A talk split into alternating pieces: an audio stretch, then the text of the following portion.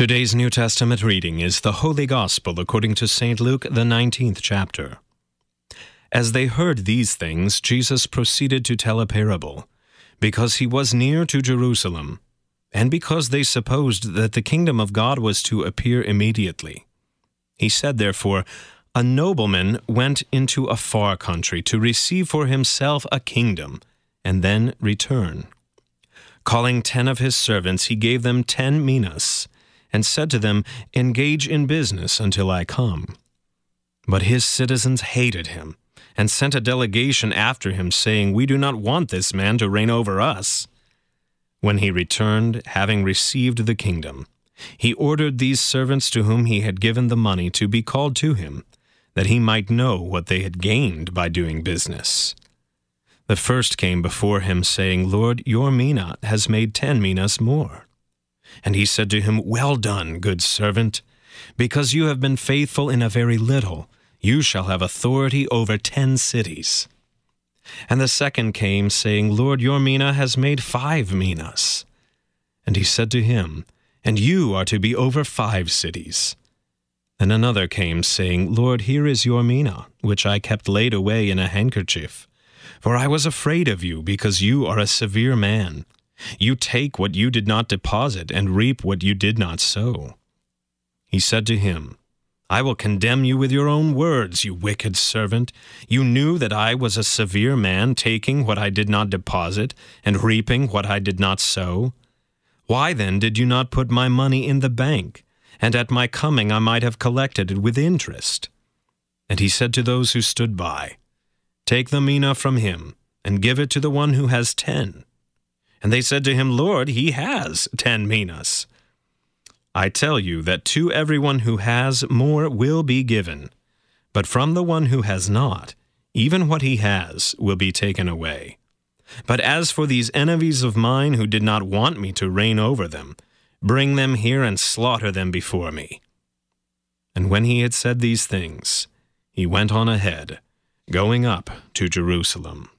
This is the word of the Lord. For today's meditation on God's Word, we welcome Reverend Rob Rebo, developer of emergent products for Concordia Publishing House in St. Louis, Missouri. In the name of the Father, and of the Son, and of the Holy Spirit. Amen. In this morning's text, Jesus teaches us with a parable the parable of the minas, or the pounds. In context, we've joined Jesus on his way to Jerusalem. He had just finished inviting Zacchaeus to come down from the sycamore tree, and following this parable, he will enter into Jerusalem with the fanfare of palms. The beginning of Holy Week, the week that will end with his trial, his suffering, and his death. Yet his followers have a very different set of expectations for Jesus as he enters into Jerusalem.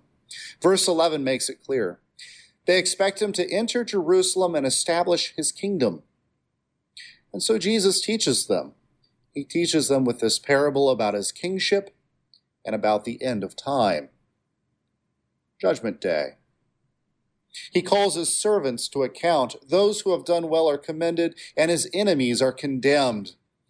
Those two things in this parable are absolutely clear. At the end, some will be rewarded and others will be punished. But what about these three servants?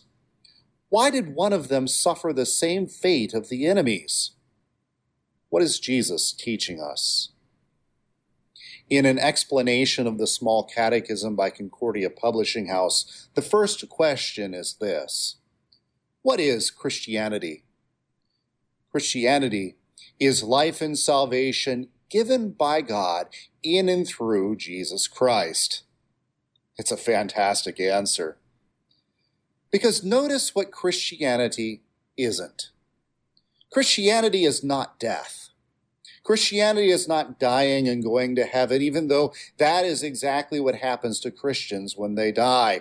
They get to go to heaven. They get to be with Jesus, their Savior. But the hope of the Christian goes beyond dying and going to heaven. The hope of the Christian is in the resurrection of the dead and the life of the world to come.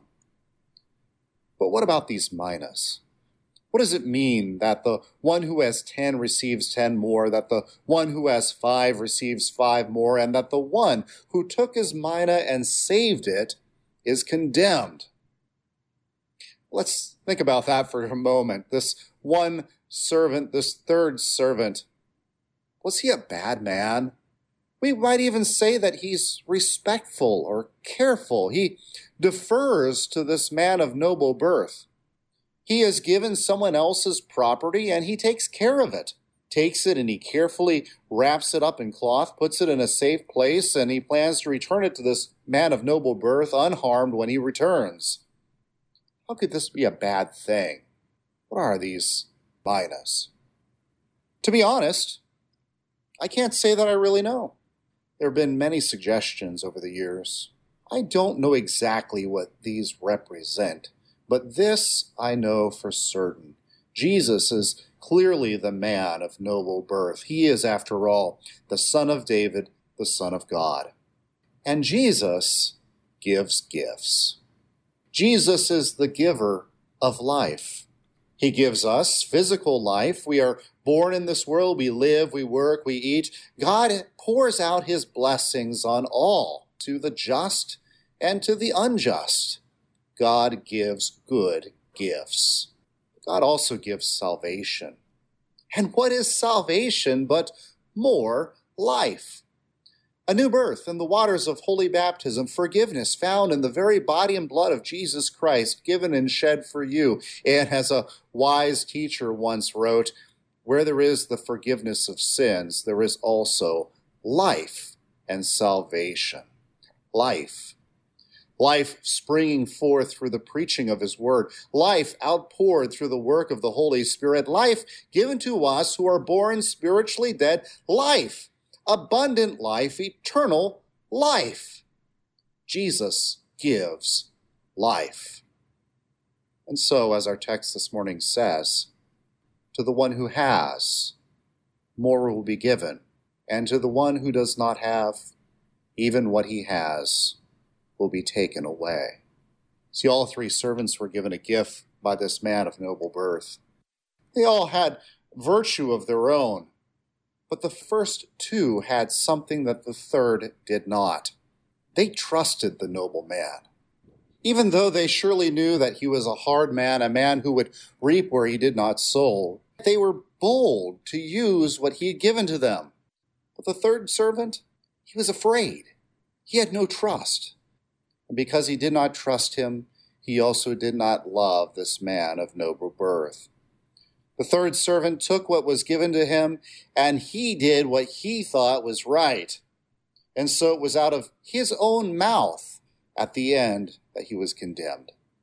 If this parable makes you think about your gifts in life and the things that God has given to you, and how perhaps you have not invested them in the Lord's service as you should, that may not be an altogether bad thing. The law does have this effect on our lives. It opens our eyes to our sin but if you do think this, please do not linger here too long.